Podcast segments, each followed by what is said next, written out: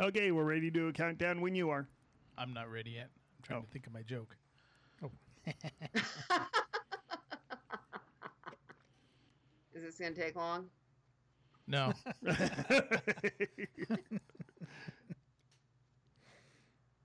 okay, I'm good. You're good? Yeah. Are we good? Are we prepared? Brace yourselves for a countdown. Consider us braced. Okay. Five, four. I'm hearing echo. Okay, go for it. Two. Five, four, three, two, one. Is that the dog? Yep. Yeah, that was the dog. and she's not even near the microphone. Yeah, I just heard the little puppy. Up. Dog is being. Oh, was this dog Mike? Yeah, this was Dog Oh, Mike. this was dog Mike. oh, now I'm conflicted. Oh. okay. You go with Calvin. All right. Bye, oh, Athena. Aw. Say Bye bye. Bye bye. To all the basement dwellers. Moving right along. You were on three. No, I'm on she three. actually she did it again and finished the countdown. Oh, Mm-hmm. And then I guess Athena gave her opinion, which was Yeah, well. Look at them, madam. Have you ever in your entire life seen anything so beautiful? I'm sorry, I don't know anything about stamps. Oh. This is the gentle art of philately, otherwise known as stamp collecting. Here's a pile of stamps carefully culled from swap meets and garage sales. Rufus, what are you thinking of? Oh, I was just thinking of all the years I wasted collecting stamps. Oh, like stamp collecting. Oh, that's all right. That's quite a nice hobby, that. Yes, but it's not enough. Don't you understand? I'm lonely. I'm so terribly lonely. All right, Homer! You beat those stamp Nazis with good old-fashioned American complaining. Homer, if it weren't for you, we'd be at the mercy of weekend philatelists. You know, why didn't you just say stamp collectors? Because I'm tired of dumbing myself down for you. From Spain and two from Japan. I got a couple from Israel and Azerbaijan. I got a plenty from Poland, but none from Sudan or from Fiji or Uzbekistan. Stamp collecting happens when we dream together. live from the Piave River in Italy, where we are watching the Austrian troops charge out of their trenches. This is the award winning stamp show here today, episode number 181. I'm Cash. If you see your glass is half empty, pour it into a smaller glass and stop bitching. I'm Scott. Do you know what the difference between ignorance and disregard is? No. Well, I don't know and I don't care. That was Evelyn's joke. this is Mark, and I have a limerick from Scott number 3659. Some tortures are physical and some are mental, but the one that is both is dental. Okay, so that's uh, obviously the dentist stamp. That is Ogden Ogden Nash. Oh, okay. This is Tom, and I have no joke because I want to make everyone else seem funny. oh, taking one for the team, huh, Tom? If that's what you want to call it. And I'm your stamp mistress, Dawn. As Marco Polo once said, I pretty much avoid sitting by pools now. What does that even mean, Cash? World War One was actually a world war, and that I mean that in July of 1914, the affair of Nyack. Yeah, that's it. I was going great, and then the, well, I had that speed bump of a word. The affair of Nya, Nya, Scott, help me. Nyamakura? Nyamakura. Nyamakura. Okay, thank you. Oh no. Where's what's the Q word? Kelamine. Kelamine. Okay, I think I got the rest of these. From the top.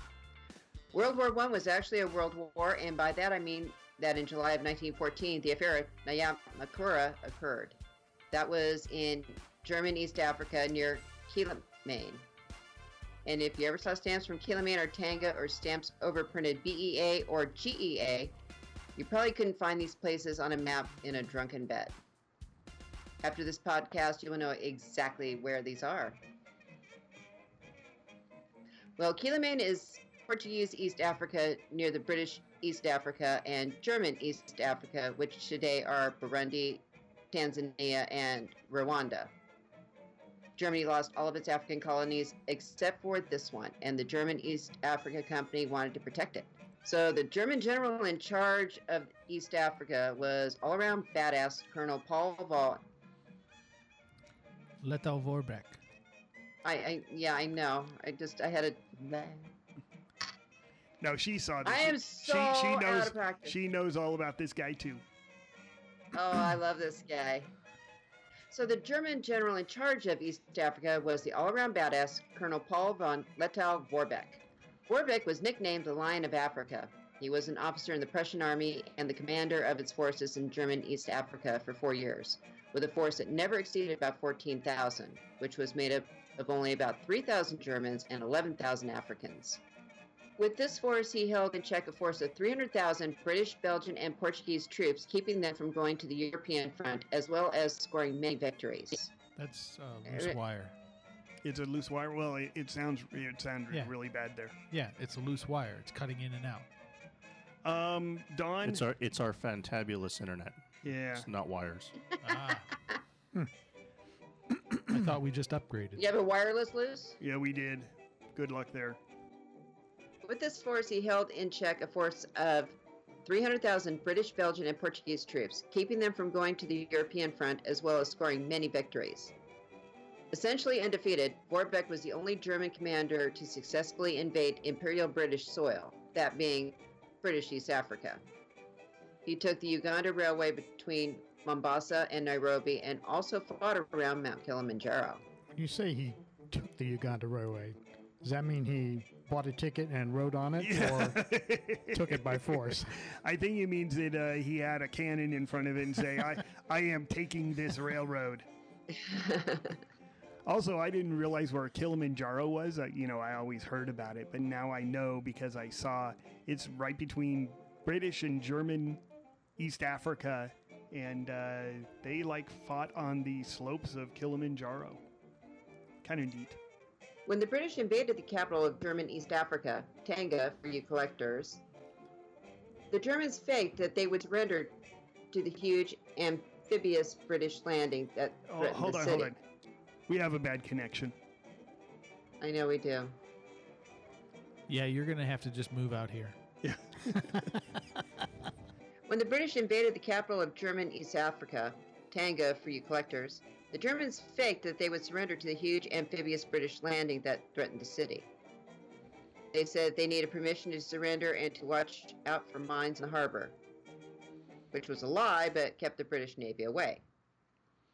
So this gave Vorbeck time, and he reinforced the city with about 1,000 troops, which meant that the British only outnumbered the Germans by 8 to 1 which was not enough because, as you probably guessed, the British were forced to retreat. The British also lost at Mount Kilimanjaro, where British outnumbered Vorbeck by four to one, and the Germans ended up capturing a bunch of gear. Yeah, that was an interesting one because they really the Germans didn't send them anything. So they lacked everything. They lacked guns, they lacked bullets, they lacked gunpowder and everything. And Vorbeck with, you know, defeating four times the number, captured all their munitions and everything and basically outfitted his army with British stuff. Vorbeck also invaded Mozambique, which was Portuguese, and also invaded Rhodesia. His exploits have been described as the greatest single guerrilla operation in history and the most successful. And he surrendered only after the German surrender, actually two days late due to bad communication. He was not a perfect man. He was a racist. But he scores style points by telling Hitler to go himself. Hitler offered Vorbeck the ambassadorship to England, to which Vorbeck made the comment. Others say he didn't actually say go yourself, but what he actually said was far more rude. I'm not really sure what's more rude than go F yourself. Well, it was the Hitler, so uh, yeah, style points. I loved this battle. I love these stamps. This is a great area. Um, the African Queen, the movie, uh, takes place during this period of time, except that Vorbeck never had a boat. So Humphrey Bogart blew up a boat that actually never existed. And uh, for stamp collectors, You realize that was a movie. None of this really existed. well, yeah, but it it says it was based on true facts. Mm-hmm, I, I guess the operative word here movie. Yeah, true facts. Mhm. So the uh, yeah, y- y- this area generated a whole bunch of stamps like uh, Quilmane. I'm sorry, what's the name of that, Scott? Calamine. Kellamane. Kel- I've seen Kellamane stamp Portuguese stamps. You have the key. The I I don't know who the girl is, but you have the key values on the bottom, and you see that name, and I always wondered where it was. Now I know where it was. I had no clue before this, but you had British East Africa was above German East Africa, and Germany East Africa was above Portuguese East Africa, East Africa, and then Tanga, which issued a whole bunch of stamps. That was actually the capital of German East Africa, but was held by the Portuguese before the Germans took it over. And uh, you have a great deal of stuff. To the immediate west of German East Africa was the Congo, which we discussed, the Belgian Congo. So as these troops were taking, and they eventually did take all of German East Africa, you had Belgian Congo stamps uh, overprinted occupation. You had German East Africa stamps overprinted. You had British East African stamps overprinted. You had a whole bunch of neat overprinted stamps as this guy was basically winning, but he just couldn't hold his territory and he kept falling back. Uh, so it was kind of cool, this whole story. And anybody who wants more, uh, just go on YouTube and uh, do a little search for Vorbeck, V O R B E C K. Interesting guy.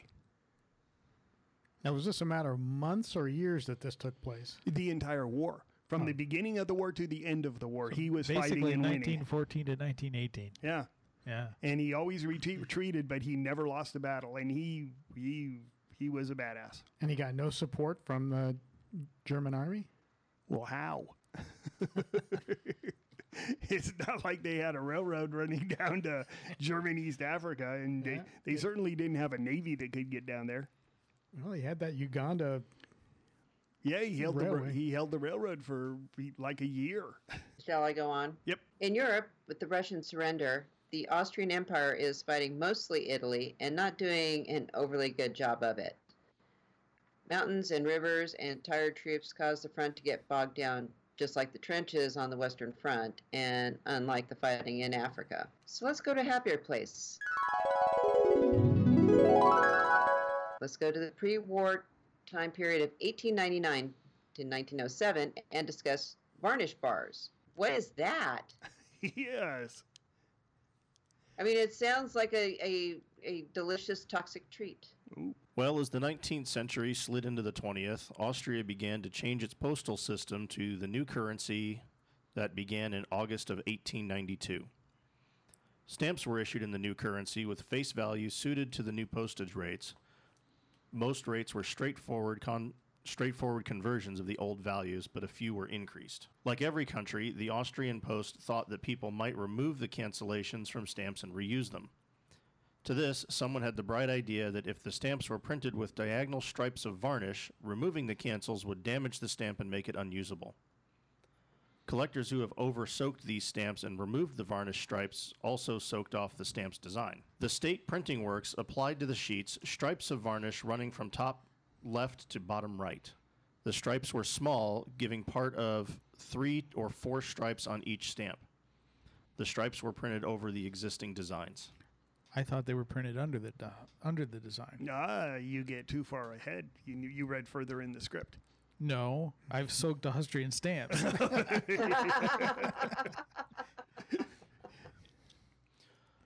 The first printing of striped stamps was in 1901, but here the stripes were printed on the blank paper and the stamp design added on top of it. Aha. It was found in use that the width of the stripes was too wide, so the width of the dull part of the stripe was reduced. This caused several widths of the bars. The Michel catalog prices three types of varnish stripes five and a quarter millimeter, four and a quarter millimeter, and two and a quarter millimeter wide, and gives higher prices to the type 2, four and a quarter millimeter wide striped variety. As it has been said by the Austrian Philatelic Society, whose members attempted to separate these three types, life is not quite that simple. For a start, the stripes, and especially the dull part, are not always easy to see, and the need to squint along the stamp held up to the light is a sure recipe for eye strain. So, thank you to the Austrian Philatelic Society and the world of Austrian stamps. Oh yay! Yeah, yeah, I like these stamps. Scott, you, you know more about them than I do, but I was I've been collecting these for a while. I have never been able to measure the difference between a four and a half millimeter and a five and a half millimeter bar. Well, not not using the Michel catalog, I was unaware that there would be different width stripes. Although, if I sat and thought about it, I probably should have realized that maybe that might be something I should check. But since they're not differentiated or priced in Scott, I never bothered to check, and I just kind of accumulated a whole butt ton of them. Well, they do. They uh, Scott's catalog does differentiate from the narrow to the wide, but not from the two wides, right? No, there might be a note in there that says they vary from narrow to wide, but other than that, it doesn't really say. Yeah. I mean, their listings for early Austria are really uh, quite generic in nature because you'll run up to a set and it'll say perf 8 to Oh, yeah. 15. yes. okay, that means the perforation gauge could be anywhere between there. Yeah. And it's it's makes collecting that in any sort of consistent fashion uh, frustrating. Oh, wait, now you collected Switzerland. I collected before the Scott's catalog busted those out. And it would list like perf 11 to 15.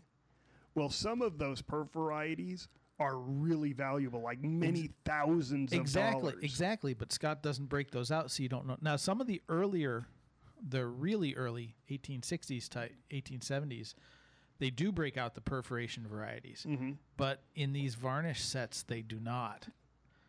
They're all lumped together, and uh, so anybody who wants to to collect that area uh, really needs a specialized catalog. Oh, absolutely. Well, it's the same thing with U.S. stamps.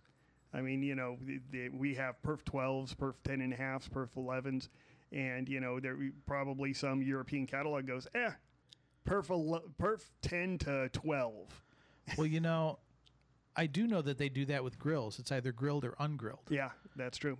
and uh, so they don't really necessarily differentiate between the banknote companies, and they also don't differentiate between the different grill types in the classic U.S. stamps there, and so I, they generally have the specialized their specialized listings will have the different grill sizes, but they're all the same catalog number as far as they're concerned. Yep.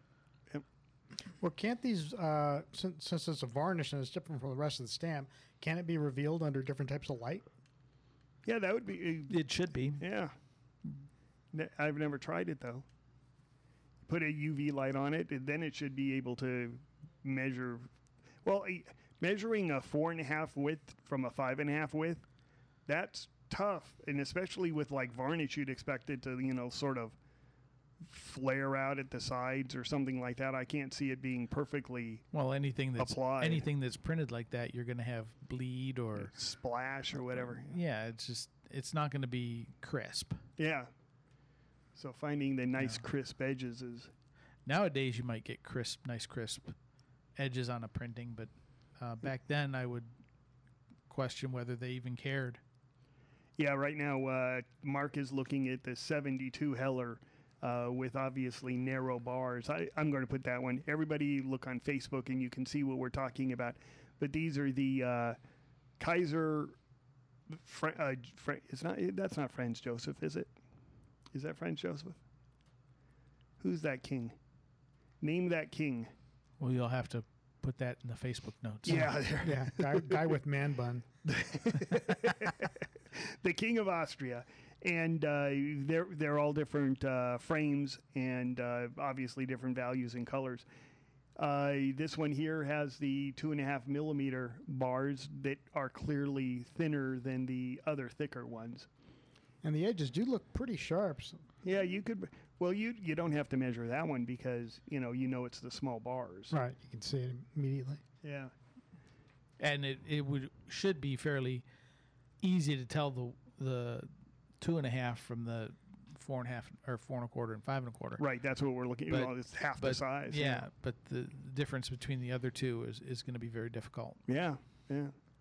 especially if you have to juggle a, a side light and a magnifier and a measuring device, and I mean it, it can be really a pain in the butt. Yeah, but you know, if these fluoresce different under like a UV light, then you could actually put a millimeter gauge on them and uh, measure them. Yeah, but you still have to juggle a a light source And work a in the dark and and, a magnifier. and make sure you could read the ruler. Yeah. it had better be a ruler that lights in, up in the dark too. and do yeah, and do it all in the dark. Yeah. Yeah, this is a fun issue though. Uh, Ray had a very, very large collection of Austria and a very large collection of Hungary. Well, one of the things I like about these stamps is that uh, they seem to be on particularly tough paper, so you don't get a whole lot of thins or, or tears. Usually, uh, creases, but uh, occasionally, but most of most of it, unless uh, unless you're getting like a tiny per- corner perf crease or something like that, these are generally fairly difficult to damage. Yeah. This is a silk paper. No, it's um. I see a lot of dark fibers in. Yeah, the, uh, it's uh. oh, gar- g- garnet, uh, granite, granite paper. granite paper Yeah. is what it's called. Yes. And they did this up until 1905. So varnish bars. Do you know of any other country that used varnish bars? I know of not a one. I do know that everybody was concerned about cleaning stamps. Or were they? Well, yeah, really. I mean, my favorite story is the United States. The 15 cent stamp, uh, the Lincoln 15 and number 77, was one of the high value stamps. And they printed it in black so that people could remove the cancellation and reuse the stamps easier. And, you know, I always said, "Eh, what were they thinking? You should make the low value stamps in black and the high value stamps in yellow like other countries did. And uh, so, a lot of countries, if they were conscious of it, they made their stamps in like light greens and yellows and stuff like that to make removing the cancels difficult. So the varnish on, say, United States uh, wine stamps, was that also revenue protection or just? Oh no, no, that was No, how that they was- put them on the ba- barrel. That was how they put it on Oh, the okay. box so that they didn't peel off. Okay. They they stuck them on and then they'd varnish over it. Yep. Well, anything else? Have we hit the petering out section? It's sounding more abrupt, if you ask me. Okay, then, then let's end abruptly. Well, kids, that's all the time we have for today. I'd like to thank Sideshow Mel, Corporal Punishment, Tina Ballerina, oh, and from Knots Landing, Miss Donna Mills. Oh, she was a sport. We've had lots and lots and lots and lots and lots of fun, but now the time has come to go. If this Silcon was found dead in his bed tomorrow, I'd be in heaven still doing this show. See you some other time. Ugh. Return to sender. Return to sender. Thank you for joining us. This has been Cash, Scott, Tom, and I'm your host, Dawn. Continue the conversation at Stamp Show Here Today on Facebook. You can ask us questions, see pictures of the stamps, make comments, and add to the conversation on Facebook. You can also ask the experts your stamp questions at bluepaper at gradingmatters.com. You can listen to all of our past podcasts at stampshowheretoday.com, podbean.com, iTunes, Stitcher, or your favorite podcast listening platform. And as always, keep collecting. This episode of Stamp Show Here Today is brought to you by the Philatelic Book of Secrets, the book that teaches you about reperfs, regums, color varieties, and much more. Get yours for $10 at www.philatelicsecrets.com today. Worst episode ever. Oh, not even close.